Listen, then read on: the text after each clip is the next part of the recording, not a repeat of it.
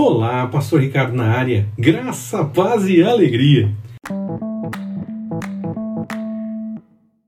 Do caos à esperança. A profecia de Isaías se cumpre.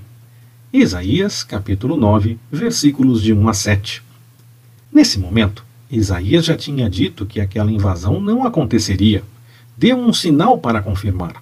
Falou de problemas futuros e chamou a atenção para o cuidado do Senhor.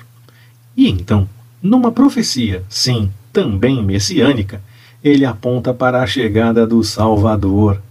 O Senhor da história que cuida de todas as coisas estava preparando a salvação do povo, que também nos alcança.